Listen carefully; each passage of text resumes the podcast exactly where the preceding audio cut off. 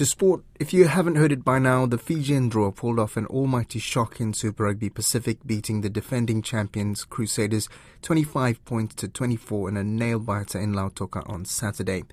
Here's the moment Kemu Valetini lined up a penalty kick with time expired and the game on the line.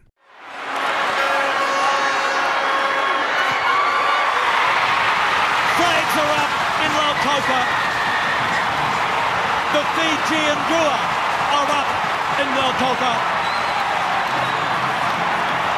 What a game!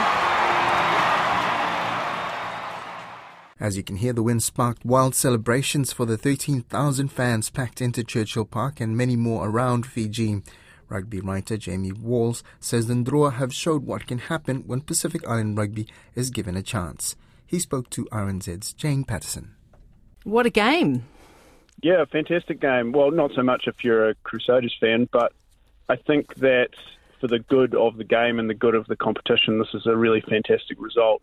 Uh, and like like you just said, it, it, does show what happens when you when you give these teams a chance. And the fact that we're having a disruption-free season and the the Drua can look forward to having a whole run of home games and plan their season around stability uh, re- has been really important and it's showing for them right now. Not only stability, uh, what about the advantage of that home game? And I've seen um, the weather there described as sweaty armpit type weather. Big advantage for the Fijians? Yeah, yeah, they, they, they call it the burning west out there in uh, in Lautoka area. Um, it's not really that much cool, uh, uh, warmer than most other parts of Fiji at this time of year, to be fair. Uh, but it's uh, going up there right now, especially given that there hasn't really been much of a summer here in New Zealand for New Zealand players, it'd be a real um, climate uh, shock uh, to the system. You know, having to go up there and play in about about 30 degrees and about 100% humidity, and it really showed um, towards the end of that game. Those guys were absolutely covered in sweat and the, the, also not just that, but the the facilities and amenities up there are obviously very different to what you get down here in, in New Zealand. So um, they've really shown that uh, any any team that's going to go up there and play the Drua is going to have to take it pretty seriously. And uh, the flip side, when Pacific players come to New Zealand, it's much colder. So um, that advantage, obviously, they, they really took advantage of for this win and an exciting game, a dynamic game. Yeah, you're right. It actually, uh, because the last time these two teams played um, was last year in Christchurch on a very cold day towards um, uh, in, late May, uh, and the Crusaders won 61-3. So it's a pretty big turnaround uh, for the Drua to come out and, and get the, get this one.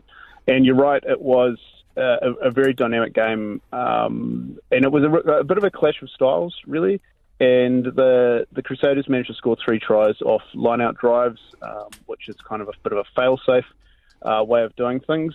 Um, so it was great to see the Drua who scored three really good long range tries and through some really good players um, they've got as well. Guys that have come mostly through the Australian um, system, guys like Frank Lomani uh, at halfback, Joe Tamani at um, flanker, who both had huge, huge games. Um, the only thing they need to work on is goal kicking because uh, they did miss three really easy conversions. So um, it might have been a little less dramatic uh, had um, had they had a better goal kicker starting the game. And another blow for the Crusaders. Um, and did they really put up the best team that they could field against the Drua?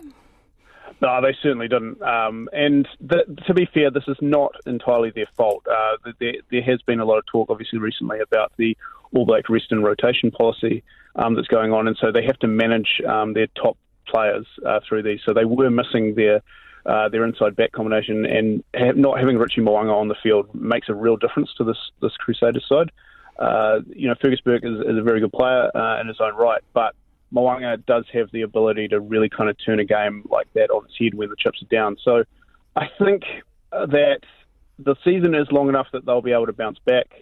Uh, you know, it's like I said, it's it's great for the competition. I don't. I think it'd be very it'd be foolish to write the Crusaders off uh, at this stage. They're still a very good team, and and have obviously won the won it seven times in a row, uh, and uh, are defending champions. So, uh, you know, we talk about the home advantage that the that the Drua have. The Crusaders obviously have one as well, even though they have lost a game this year to the Chiefs, but you know, um, I think perhaps the, the talk around Scott Robertson and his coaching ambitions with the All Blacks is kind of overshadowing their campaign at the moment. Maybe they just need to focus on that.